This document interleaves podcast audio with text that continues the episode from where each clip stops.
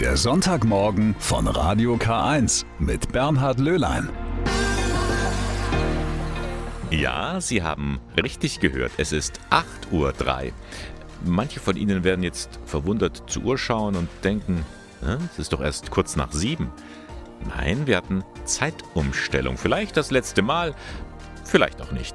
Ganz egal, die Sommerzeit hat begonnen und die macht gerade denen zu schaffen, die eh schon recht früh aufstehen müssen. Darüber hören wir nachher mehr in der ersten Stunde vom Sonntagmorgen mit Radio K1. Ganz herzlich heiße ich Sie willkommen zu drei Stunden Kirchenfunk aus dem Bistum Eichstätt. Heute an Palmsonntag. Und woher dieser Name kommt, was damals passiert ist und welche Bedeutung dieser Tag heute noch hat, das sind Fragen, auf die Sie gleich eine Antwort bekommen. Heute am Palmsonntag beginnt die Karwoche. Sie wird auch Heilige Woche genannt, weil innerhalb weniger Tage die wichtigsten Feste der Christenheit zusammenkommen. Palmsonntag, damit geht's los. Und woher hat wohl dieser Tag seinen Namen? Blicken wir mal zurück in die Zeit von Jesus und fragen wir zwei Experten. Jesus war 40 Tage in der Wüste und dann kam er danach in Jerusalem an. Und da haben ihn dann die Leute empfangen. Sie haben Teppiche auf die Straße gelegt, damit die Straße nicht so dreckig ist. Und mit Palmwedeln gewunken, damit Jesus nicht so heiß ist. So muss es wohl damals gewesen sein. Damals am ersten Palmsonntag. Das wissen Luis und Linda ganz genau. Hierzulande geht man am Palmsonntag mit kleinen Sträußen aus Buchs in die Kirche, um an die Palmwedel zu erinnern. Das erklärt der katholische Brauchtumsexperte Manfred Becker-Huberti. Die Palme des kleinen Mannes ist der Buchsbaum. Und der Buchsbaum, der wuchs früher in jedem Garten. Und zu Palmsonntag hat man ein paar Zweige abgeschnitten und äh, machte einen sogenannten Palmstecken. Das heißt, man band sie auf auf einen Stock und schmückte sie mit farbigen Papierbändern. Und an diesem Tag gibt es ja noch eine ganze Reihe von Bräuchen. Der gesegnete Palm im Haus und Wohnung und Stall soll ja gegen alles Böse schützen. In Teilen Bayerns gibt man getrocknete Weidenkätzchen ins Futter zum Schutz gegen Missernten und Krankheiten und Seuchen. Und vielleicht kennen Sie den Begriff vom Palmesel. Wer zuletzt aufsteht, der wird zum Palmesel ernannt und wird den ganzen Tag mit diesem Titel angeredet. Oder die Bauernregel: Ist der Palmsonntag ein heiterer Tag, für den Sommer ein gutes Zeichen sein mag. Heute allerdings ist alles ein bisschen anders, wie vieles in der Corona-Zeit. Eine Palmprozession mit der Gemeinde, wie das sonst üblich ist, findet nicht statt.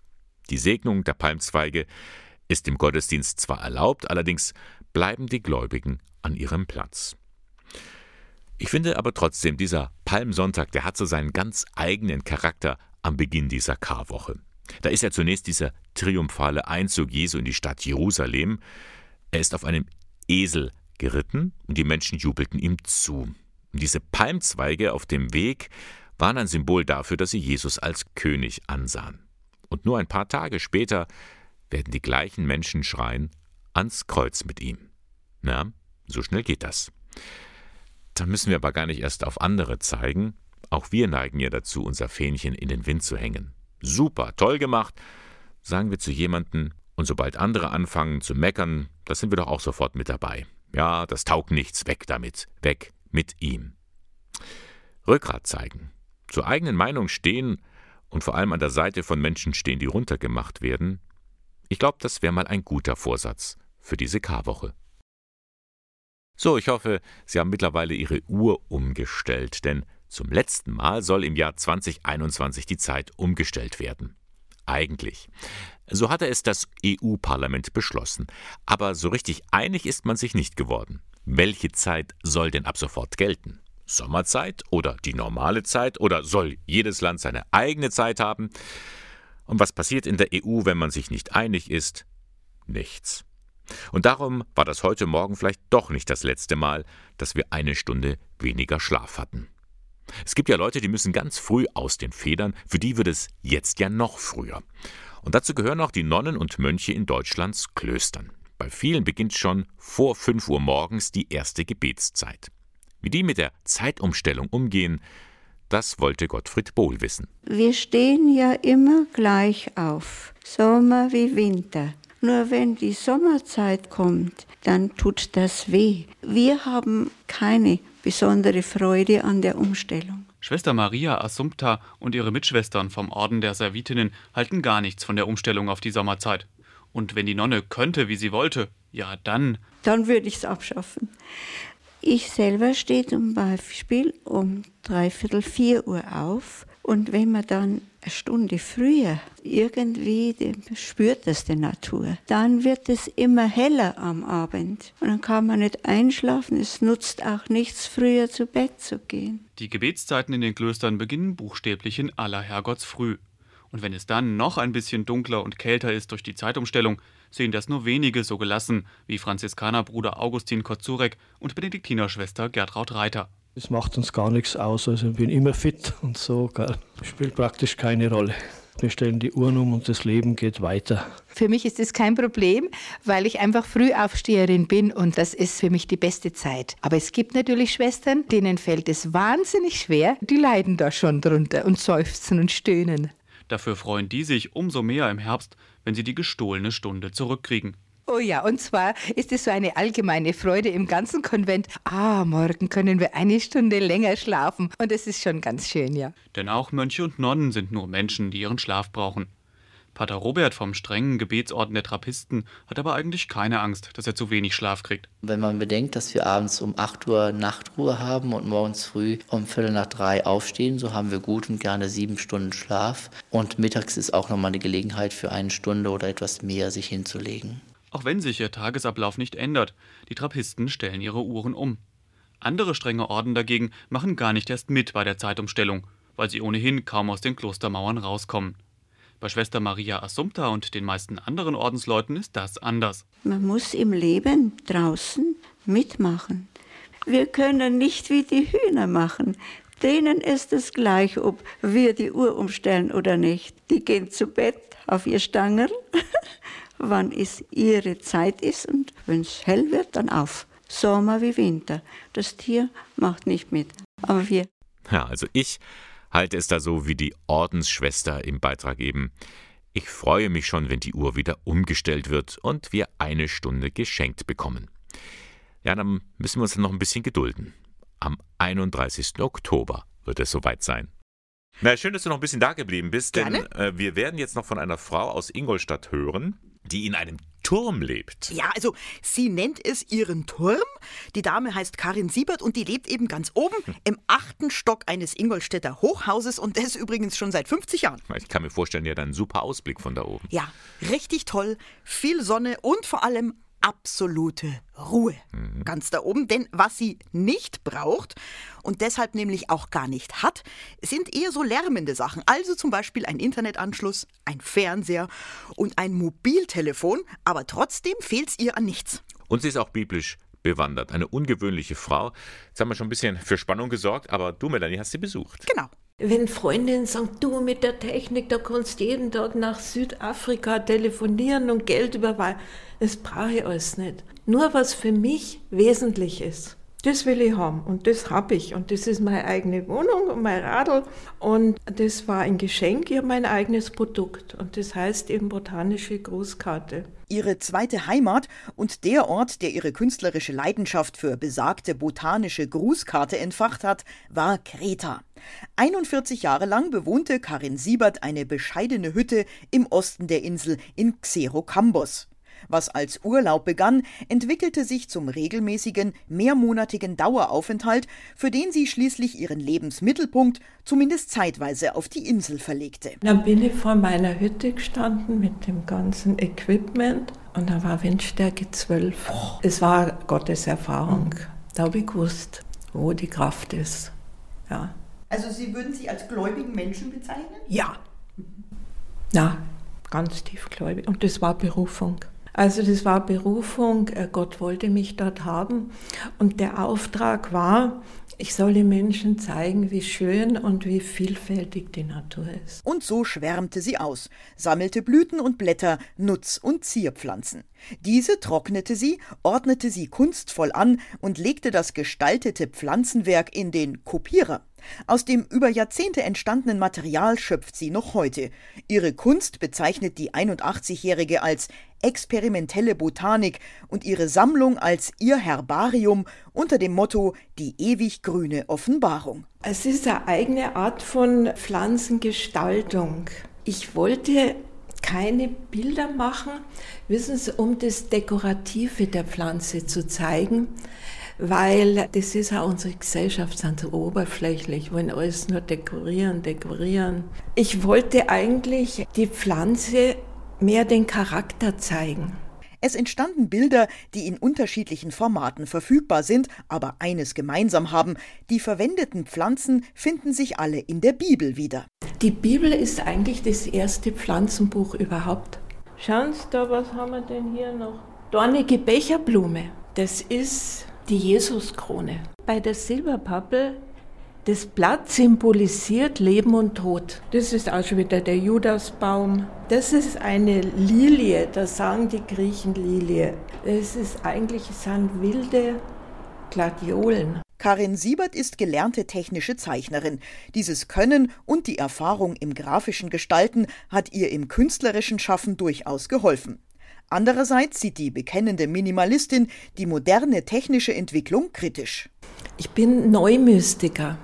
Das sind Menschen, die sind auf Sinnsuche in einer übertechnisierten Welt. Ja, schon beeindruckend. Karin Siebert. Ja, Kunst macht glücklich, sage ich immer nur. Da brauchst du keinen Internetanschluss. Ja. Danke, Melanie Arzenheimer, für diesen Beitrag in dieser Sendung. Heute begehen wir also den Palmsonntag und wir haben ja schon gehört, das war der Tag, an dem Jesus triumphierend in Jerusalem eingezogen ist und wenige Tage später sollte sein irdisches Leben am Kreuz enden. Einmal die Kar- und Ostertage an den historischen Städten im Heiligen Land erleben, das ist der Traum vieler Pilger. Für Nicht-Israelis aber ist ein Besuch der heiligen Städten wegen Corona derzeit praktisch unmöglich. Wie sieht die Lage nun dort aus vor dem zweiten Pandemie-Ostern? Da ist mal wieder alles ganz anders als sonst. Gabriele Höfling berichtet. Busladungen voller Touristen und Pilger Übervolle Gassen, Prozessionen mit vielen, vielen Menschen. In Jerusalem gehört Ostern normalerweise zur lebhaftesten Zeit im Jahr. Ganz anders die Atmosphäre zu Corona-Zeiten, erzählt Journalistin Andrea Krogmann. Sie lebt seit gut zehn Jahren in der Stadt. Und auch dieses Jahr werden wir Oster feiern ohne den Einbezug der Pilger und Touristen, die von außerhalb des Landes kommen. Der Flughafen ist zum gegenwärtigen Zeitpunkt geschlossen für ähm, Nicht-Israelis und bis wir Pilger und Touristen von wirklich außerhalb sehen werden, wird noch eine Weile vergehen, glaube ich. Innerhalb des Landes wirkt die Lage aber schon um einiges entspannter. Schließlich ist etwa die Hälfte der Israelis vollständig gegen Corona geimpft. Die Feierlichkeiten in der Karwoche und an Ostern sind deshalb schon wieder etwas umfangreicher als im vergangenen Jahr. Wir sind noch längst nicht wieder zurück zu Menschenmassen, die sich durch die Altstadt schieben und in die Kirche drängen. Aber umgekehrt ist es auch nicht mehr eine kleine Runde von fünf oder 15 Leuten hinter verschlossenen Türen. Doch die Not der Pandemie machte auch erfinderisch. Neue kreative Formen von Gottesdiensten und Gebet sind so entstanden, die auch in Zukunft durchaus Bestand haben könnten, findet Krogmann. Die Tatsache, dass wir hier Gottesdienste nach draußen verlegen können und dann im Prinzip eine, eine Präsenz in den Straßen zu zeigen, egal welcher Religion. Also sei es äh, Muslime, die nicht auf den Tempelberg können und im Prinzip die Straßen dorthin als Gebetsraum nutzen oder meine jüdischen Nachbarn in der Altstadt, die die Dächer genutzt haben oder eben Christen, die vor Kirchen gefeiert haben. Damit auch Menschen außerhalb des Landes teilhaben können, gibt es übrigens auch in diesem Jahr rund um Ostern Online-Angebote aus dem Heiligen Land. Von Gottesdienstübertragungen bis Online-Kreuzwegen. Ähm, ja, und damit versucht man sozusagen Jerusalem, das biblische Jerusalem und das, die, die, die Oster, Kar- und Osterzeit hier vor Ort, am heiligen Ort, in die Häuser der Menschen zu bringen, die nicht kommen können.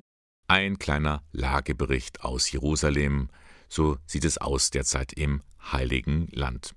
Und zur Solidarität mit den Christen im Heiligen Land rufen die deutschen Bischöfe auf. Immer am Palmsonntag geht die Kollekte, die in den Kirchen gesammelt wird, an soziale, humanitäre und pastorale Projekte für hilfsbedürftige Menschen in der Region. Also wenn Sie heute in der Kirche Geld spenden, dann wissen Sie wofür. Um es klipp und klar zu sagen, dieser Fehler ist einzig und allein mein Fehler. Ein Fehler muss als Fehler benannt werden und vor allem muss er korrigiert werden. Und wenn möglich hat das noch rechtzeitig zu geschehen. Ja, das waren schon eindrucksvolle Worte von der Bundeskanzlerin am vergangenen Mittwoch. Hört man nicht oft, dass ein Politiker oder eine Politikerin zugibt, etwas falsch gemacht zu haben. Dabei kennen wir das doch alle. Hier mal nicht aufgepasst, da mal nicht acht gegeben und schon hat man irgendeinen Schaden verursacht, ob beim Autofahren im Büro oder auf dem Sportplatz. Wenn es nur ein kleiner Fehler war, ist die Sache nicht so schlimm, kann ja jedem mal passieren. Denkste, wer einen Fehler macht, wird schnell zum Sündenbock abgestempelt. Einmal habe ich miterlebt, bis sich mal ein Gast im Restaurant aufgeregt hat, weil die Bedienung nicht schnell genug die Bestellung aufnahm. Und da frage ich mich, warum sind Menschen manchmal so unverzeihlich? Wir erleben das ja auch in der Politik. Da wird jedes Fehlverhalten trotz Entschuldigung mit einer Rücktrittsforderung beantwortet. Wenn Fehler nicht mehr gemacht werden dürfen, wer will sie dann noch zugeben? Ich war's. Zugeben, dass ich mal Mist gemacht habe, das ist schon eine Herausforderung, das weiß auch Arndt Brummer, Geschäftsführer der Fastenaktion Sieben Wochen ohne. Er hatte mal die Aktion angeregt, sieben Wochen lang Fehler zugeben. Auf Notlügen zum Beispiel zu verzichten, denn die gehen für ihn gar nicht. Ja, es ist schlimm. Es frisst Energie, weil wenn ich anfange zu flunkern, da muss ich ja ständig sozusagen ein Drehbuch parat haben und ein Parallelleben schreiben. Ich kann ja nicht übermorgen sagen, äh, ich habe ja vorgestern verschlafen, weil ich so fertig war, sondern ich war ja, war ja im Stau. Also muss ich eine Parallelgeschichte parat haben. Bloß nicht verzetteln, sonst kommt alles raus. Es gibt viele solcher Situationen jeden Tag.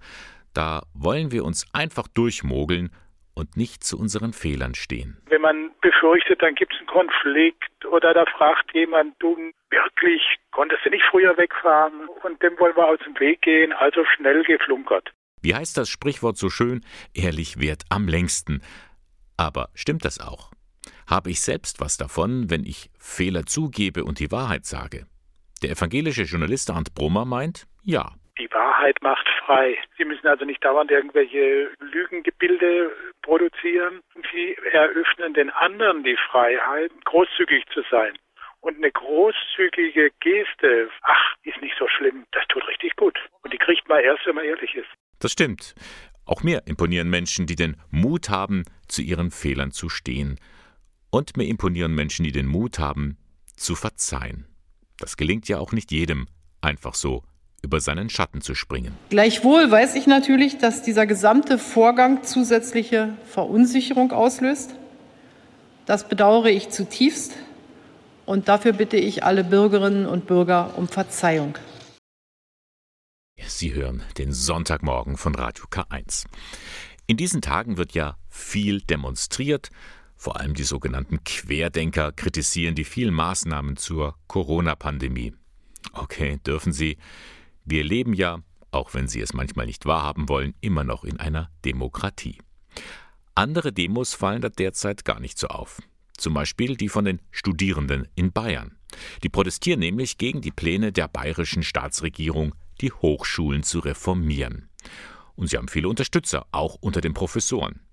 Und die katholischen Hochschulgemeinden kritisieren ebenfalls diese Pläne. Warum? Was soll anders werden? Was befürchtet man?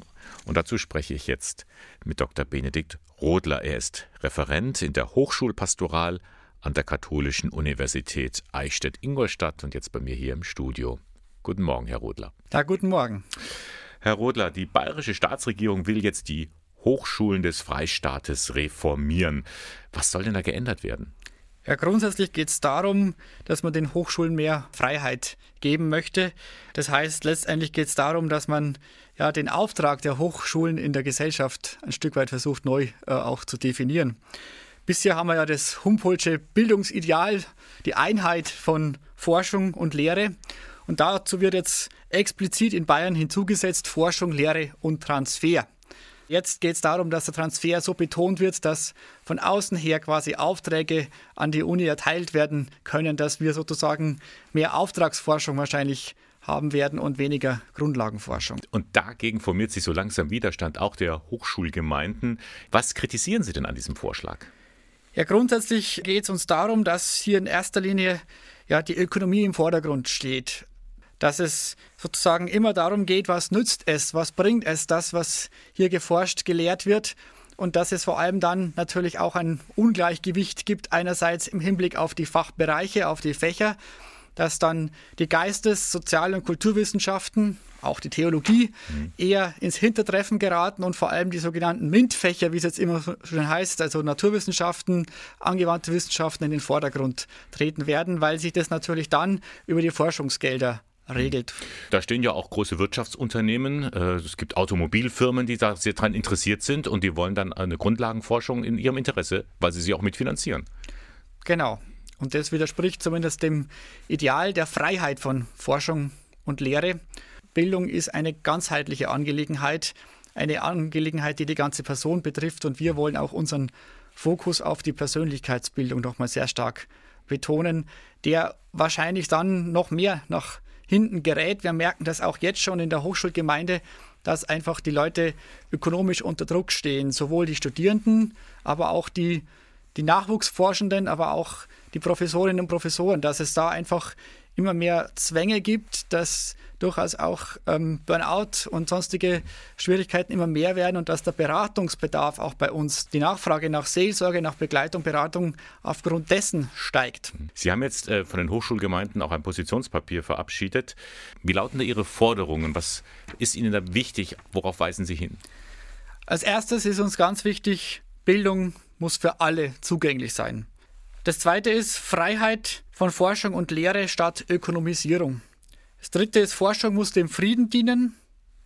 Viertens Verantwortung für Nachhaltigkeit. Wir wollen auch gerechte Teilhabe und Diversität fördern. Ganz wichtig ist uns auch, dass die internationalen und interkulturellen Begegnungen intensiviert werden, dass die weiterhin möglich sind. Bildung ähm, ist letztendlich ja Zukunftsorientierung und da wollen wir auch ganz äh, spezifisch nochmal die Lehrer- und Lehrerinnenbildung betonen weil das ist ja letztendlich auch die Zukunftsinvestition des Staates, des Freistaates Bayern in seine eigenen Lehrkräfte, in seine eigene Gesellschaft. Mhm. Ähm, ansonsten geht es uns um demokratische Mitbestimmung auf allen Ebenen, um faire Arbeitsbedingungen. Das betrifft vor allem gerade so den akademischen Mittelbau, die Doktoranden, die Habilitanten, die oft jetzt schon mit Kettenverträgen immer wieder kurzfristig weiter beschäftigt werden, die keine Planungssicherheit haben. Und da sehen wir einfach, dass das für die gesamte Entwicklung schwierig ist. Und ähm, insgesamt wollen wir auch nochmal die Qualitätssicherung der Hochschullehre betonen. Das heißt, dass Lehre auch nicht nur ein Nebenprodukt von Forschung ist, sondern dass eben Forschung und Lehre gleichberechtigt nebeneinander stehen. Der Widerstand der, gegen diese Hochschulreform, der ist doch ziemlich groß. Also es lohnt sich, sich da mal zu informieren und auch unter Umständen äh, Stellung zu beziehen, so wie die KHG, die katholische Hochschulgemeinde, das macht. Zum Schluss noch, Herr Rodler, wie sieht es denn hier aus an der Katholischen Universität Eichstätt-Ingolstadt? Wie steht man hier zu der Reform? Was ich jetzt aus meiner Perspektive sagen kann, die KU Eichstätt-Ingolstadt ist ja eine Stiftungsuni, das heißt, sie ist ja nicht in staatlicher Trägerschaft. Sie hat auch die Stiftungsverfassung neu ähm, aufgesetzt im, im, letzten Jahr. Es gibt auch ein Leitbild äh, und dieses Leitbild, das trägt eigentlich doch sehr deutlich auch die Handschrift von dem, was wir letztendlich auch in unseren Forderungen stehen haben. Also da haben Sie Unterstützung sozusagen im Hintergrund auch von der Unileitung. Auf jeden Fall. Herr Rotler, ganz lieben Dank.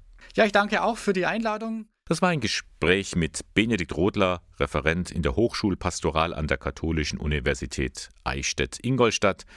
Er hat uns erzählt, warum die geplante Hochschulreform auf so große Kritik stößt. Das Gespräch hatten wir vor der Sendung aufgezeichnet. Ja, wir müssen noch ein kleines bisschen warten, dann ist es da. Das neue Buch von Rainer Maria Schießler. Der Münchner Pfarrer ist weithin bekannt durch sein unkonventionelles Auftreten und immer wieder ein gern gesehener Gast im Fernsehen. Und Bücher schreibt er eben auch mit Erfolg. Sein neuestes Buch erscheint zwar erst morgen, aber es steht heute schon auf Platz 1 der gelisteten Bücher bei Amazon. Die Schießler Bibel heißt der Titel und das klingt schon recht ungewöhnlich, da wollen wir ein bisschen mehr wissen. Ich bin jetzt verbunden mit dem Autor Rainer Maria Schießler.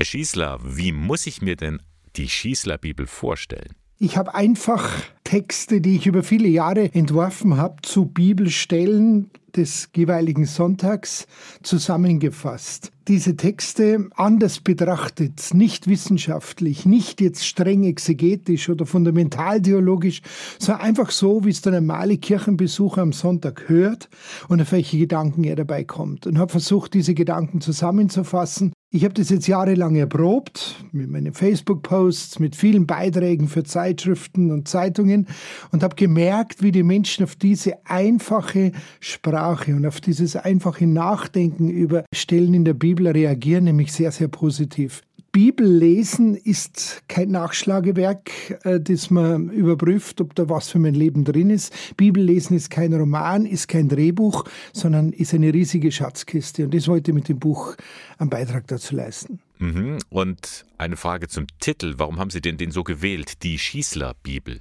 Also es heißt ja die Schießler Bibel. Nicht äh, Schießlers Bibel, also ich habe keine neue Bibel geschrieben, sondern die Bibel, mit der ich jetzt auch schon sechs Jahrzehnte zusammen bin und lebe, mit der ich mich seit vier Jahrzehnten beruflich beschäftige, aus meiner Sicht, so wie ich es in der alltäglichen Seelsorge erfahre, auseinanderzusetzen. Bibel ist ja ein Überbegriff und heißt ja nichts anderes übersetzt wie Buch. Biblos ist das Buch. Ein Überbegriff, den wir in vielen Sparten in der Gesellschaft finden. Und da gibt es dann die Kochbibel und die Fußballbibel und so weiter. Ich wollte einfach den Leser mitnehmen und ihm zeigen, wie ich solche Texte lese, erlebe und erfahre. Haben Sie denn eine bestimmte Zielgruppe vor Augen? Wen wollen Sie erreichen? An wen richtet sich das Buch? Ich würde sagen, vom Anspruch her, so als Jugendlicher könnte man damit anfangen, wo man über die Bibel nachdenkt, wo es keine Kindergeschichten mehr sind, sondern Lebensweisungen, die mir Kraft geben für meinen Alltag und für meinen Glauben, könnte man darüber nachdenken, ob das auch für mich was bedeutet. Und dann aber geht es bis endlos. Und wenn ich jetzt das Buch lese, ist das jetzt ähm, ein durchgehender Text oder sind das einzelne Kapitel? Es sind eigentlich maximal eine Seite, eine DIN A4-Seite. Es sind kurze Texte, dann wieder längere Texte, aber keine äh, elendig langen Romane, keine Bibelstellenverweise, keine großen dogmatischen Zitate oder Verweise auf andere Theologen. Höchstens, wenn gute, bemerkenswerte Aussagen zu der Stelle von irgendwoher mal zu lesen sind, dann äh, habe ich sie vielleicht zitiert ist vielleicht auch, ich will jetzt gar nicht angeben, ein Handwerkszeug für so manchen Prediger oder der eine gute Statio braucht für den Sonntagsgottesdienst, da kann ich hinten nachschauen. Was ist denn dem zu dieser Bibelstelle eingefallen? Herr Schießler, das ist ja jetzt bereits schon Ihr drittes Buch. Das ist sozusagen Ihr neuestes, Ihr jüngstes Werk. Sind Sie darauf besonders stolz? Stolz ist nicht angebracht, sondern Dankbarkeit, wenn man sowas fertig bringt. Und ich habe dieses Buch allein in den vier Wochen im August in der Lockdown-Phase, Pausenphase gemacht. Bin meistens beim wunderbaren Wetter draußen geguckt und habe am PC geschrieben und es hat mich wahnsinnig gefreut. Das hat mich so erfüllt, weil das war so ein schönes Tun. Auch das immer wieder in den Bibeltexten dann nachsehen und wie passt diese Stelle jetzt zu den Gedanken, wie können, können meine Gedanken diese Stelle am besten erläutern. Es war das entspannteste Arbeiten von allen drei Büchern. Die anderen zwei, die haben mehr, mehr Kräfte verlangt, weil den roten Faden zu entdecken. Die Bibel hat den Faden vorgegeben. Insofern war es ein leichtes Tun. Ja, vielen Dank, man hört es. Dieses Schreiben hat Ihnen Freude bereitet und ich denke, beim Lesen wird es auch so sein. Rainer Maria Schießler, die Schießler Bibel, Kraft für alle Lebenslagen. Das Buch erscheint morgen im Kösel Verlag. Es kostet 22 Euro. Diese Nachricht kam überraschend und für die Fans ist es eine harte Botschaft. Die Fernsehserie Um Himmels Willen geht in ihre Finale, in ihre letzte Staffel. Nach 20 Jahren und insgesamt 260 Folgen ist Schluss. Übermorgen startet die erste von 13 neuen Folgen rund um den Alltag im bayerischen Kloster Kaltental. Tja, und danach ist es vorbei. Nicht nur Hauptdarstellerin Janina Hartwig, die in der Serie die Nonne Hanna spielt, ist darüber enttäuscht. Abschied ist immer schmerzlich.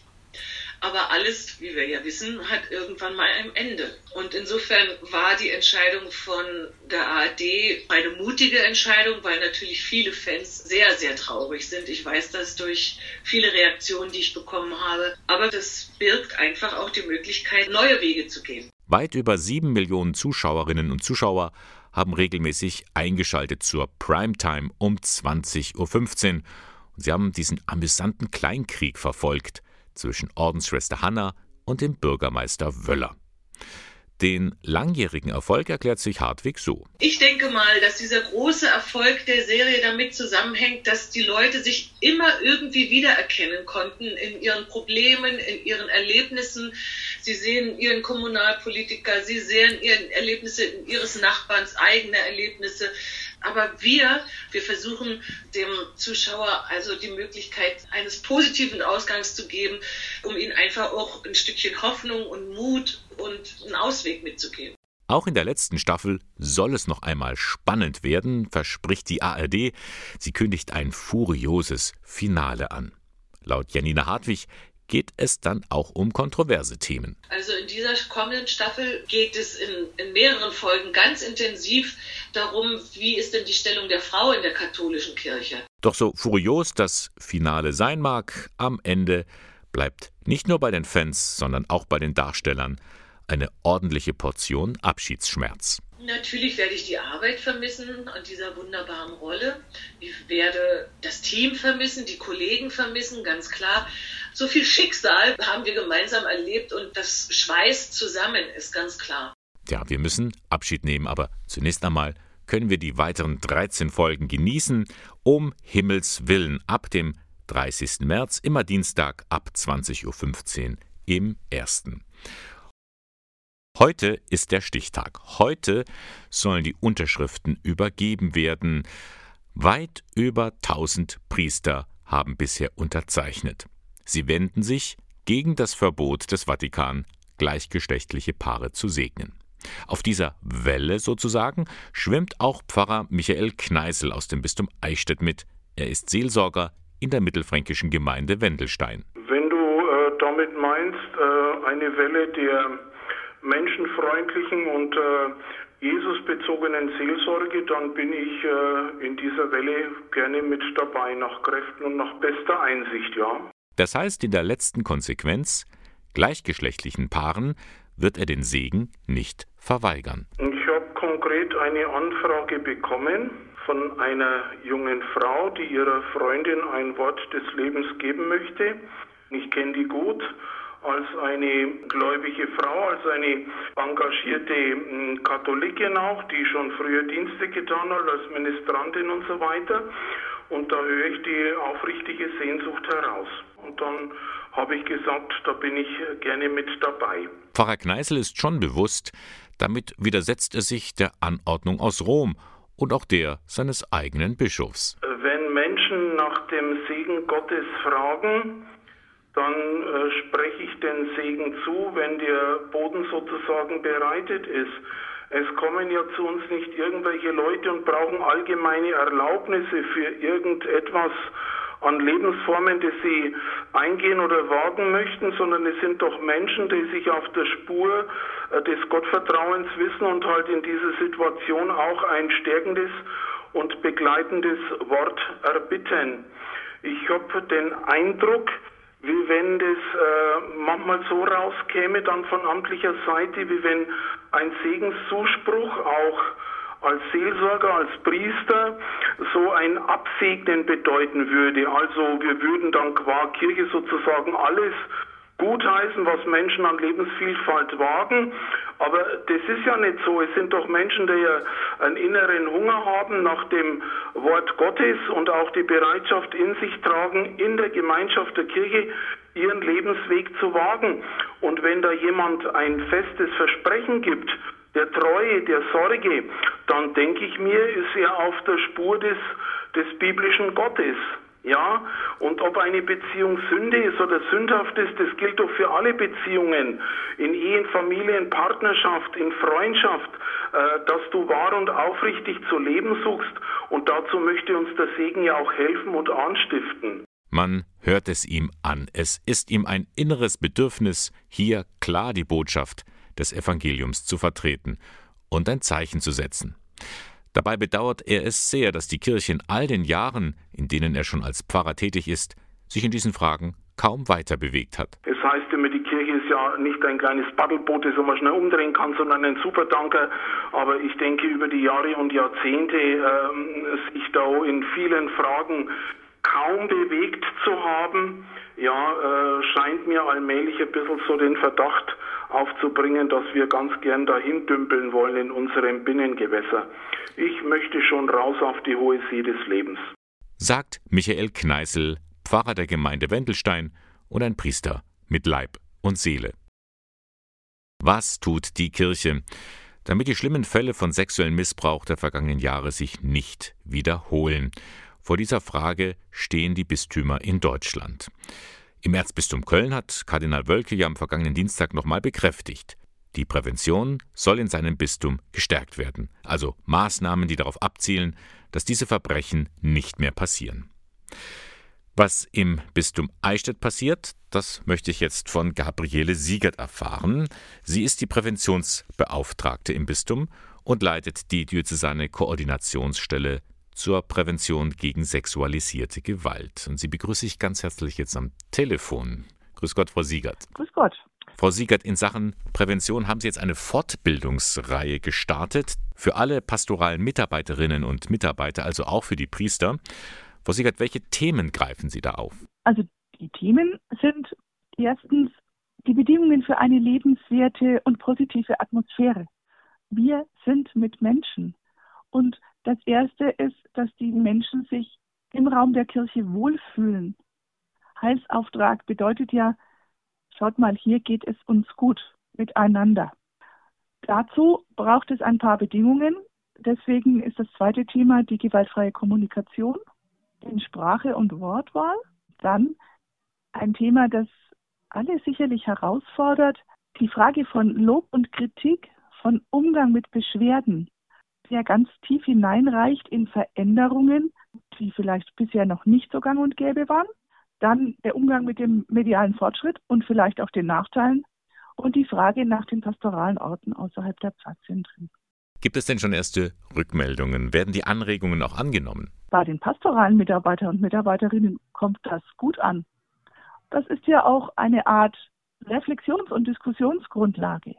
Aber die, die kleinen Anregungen, Überlegungen dazu, wie kann ich mich persönlich verändern, ähm, damit es anderen gut oder besser tut, werden gerne angenommen. Ja, und wie geht es jetzt weiter im Bistum Eichstätt? Fortbildungen sind ja nur ein Schritt im Bereich der Präventionsarbeit. Schutzkonzepte sind an vielen Orten implementiert. An manchen Orten darf noch nachgeschraubt werden oder es tauchen neue Dinge auf, sodass unsere Präventionskampagne einfach immer weiter wächst. Eines meiner Sätze ist auch immer, dass wenn die Bischöfe sagen, dass wir einen positiven Umgang mit den Betroffenen brauchen, dann geht es ja nicht nur darum, dass wir mit denen umgehen, die uns sagen, von was sie betroffen sind, sondern wir müssen ja immer davon ausgehen, dass Menschen unter uns sind, in einem Gremium, in, einem, in einer Veranstaltung oder auch im Gottesdienst, die von etwas betroffen oder gar traumatisiert sind. Das muss nicht unbedingt sexualisierte Gewalt sein.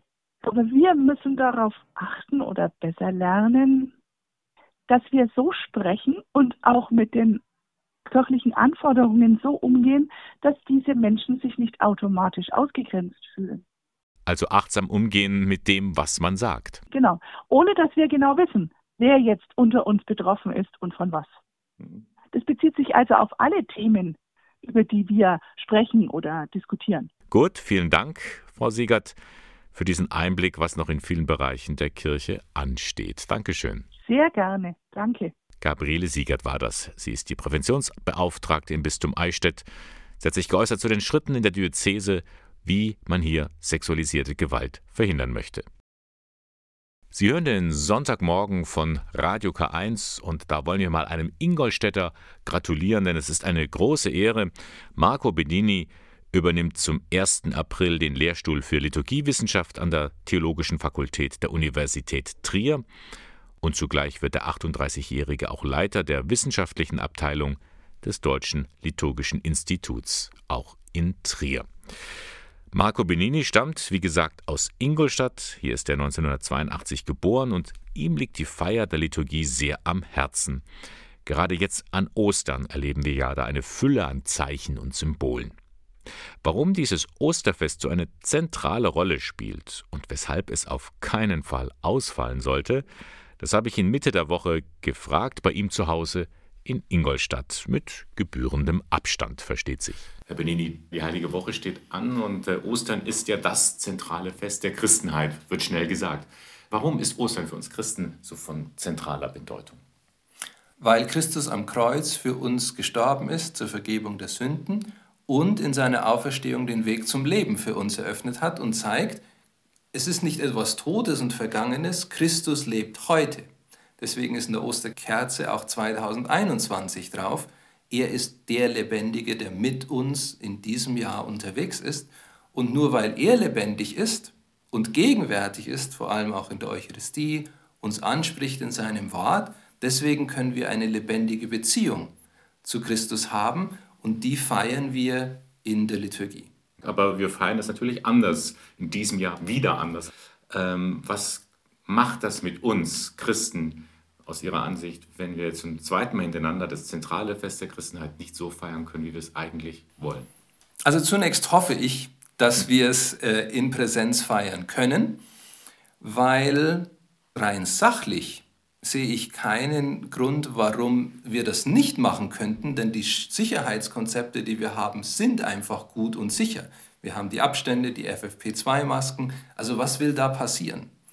Ähm, da ist der Einkauf am Kar-Samstag früh viel gefährlicher, als in den Gottesdienst, am Gottesdienst teilzunehmen. Zweitens bin ich überzeugt, dass es in Präsenz wichtig ist, weil es gerade die Karliturgie, nehmen wir die Kreuzverehrung, die kann ich nicht einfach nur am Bildschirm anschauen. Da gehe ich ja an das Kreuz selber hin. Die dunkle Kirche in der Osternacht, wenn das, die Osterkerze reingetragen wird, das sind sinnliche Zeichen, die ich über den Fernseher nur bedingt vermitteln kann.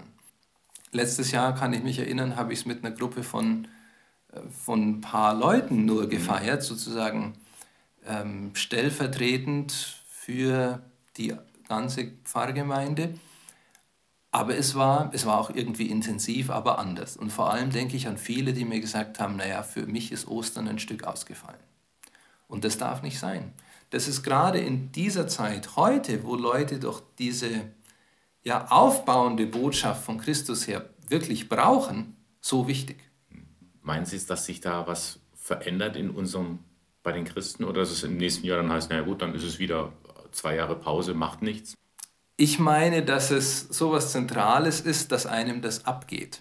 Und vielleicht liegt darin auch eine gewisse Chance zu merken, erst wenn einem etwas wenn man etwas nicht machen kann, merkt man, wie wichtig es eigentlich sein kann oder einem ist. Da würde ich eine gewisse Chance sehen, aber auch ähm, eine Gefahr zu sagen, es ging ja auch ohne. Und dann nehmen wir uns eigentlich eine, einfach ein Geschenk, das wir bekommen. Überhaupt, äh, wenn Corona vorbei ist, welche Chance könnte in der Krise stecken, auch für die Christen in Deutschland? Ich glaube, es liegt in der Corona-Krise auch die Einladung, nochmal auf das Wesentliche zu schauen. Was ist eigentlich das Wesentliche von Kirche? Es ist nicht so sehr die Struktur und das Äußere, sondern Quelle und Höhepunkt ist die Feier der Liturgie. Das ist die Kraftquelle, aus der wir heraus schöpfen. Deswegen glaube ich, ist es wichtig, dass sich Kirche bei allem sozialen Engagement, was auch wichtig ist, äh, auf diesen inneren Kern besinnt. Und das macht letztlich Kirche aus, das lässt Kirche entstehen aus dieser Gemeinschaft mit Jesus Christus in seinem Wort, in den Sakramenten. Sagt einer, der für die Liturgie brennt, wie man eben gehört hat. Der Ingolstädter Pfarrer Marco Benini. Zum 1. April übernimmt er den Lehrstuhl für Liturgiewissenschaft in Trier. Der Sonntagmorgen von Radio K1 geht so langsam zu Ende. Das waren wieder drei Stunden prall gefüllte Informationen und Anregungen. Können Sie alles nochmal in Ruhe nachhören im Internet unter www.radiok1.de. De. Und die zentrale Botschaft der vergangenen Woche ist natürlich, Ostern fällt nicht aus. Die Gottesdienste können stattfinden. Ah, es waren schwere Verhandlungen, kann man sich vorstellen. Aber es ist eine gute Nachricht, über die sich auch der Eichstätter Bischof Gregor Maria Hanke freut. Ein sehr gutes Ergebnis und ich bin dankbar, dass wir die Kar- und Ostertage jetzt liturgisch so begehen können. Ostern ist der Höhepunkt äh, des Kirchenjahres. Ostern ist der Kern unseres Glaubens und das wäre verheerend gewesen, das hinter verschlossenen Türen zu Hause feiern zu müssen. Für Sie heißt das jetzt am besten, Sie informieren sich, wo und wann in Ihrer Gemeinde ein Gottesdienst an Ostern stattfindet. Beachten Sie, dass ja die Ausgangssperre gilt in der Osternacht. Klicken Sie einfach rein ins Internet oder gehen Sie vorbei an Ihrer Gemeinde, da gibt es einen Aushang, da steht alles Wichtige drauf.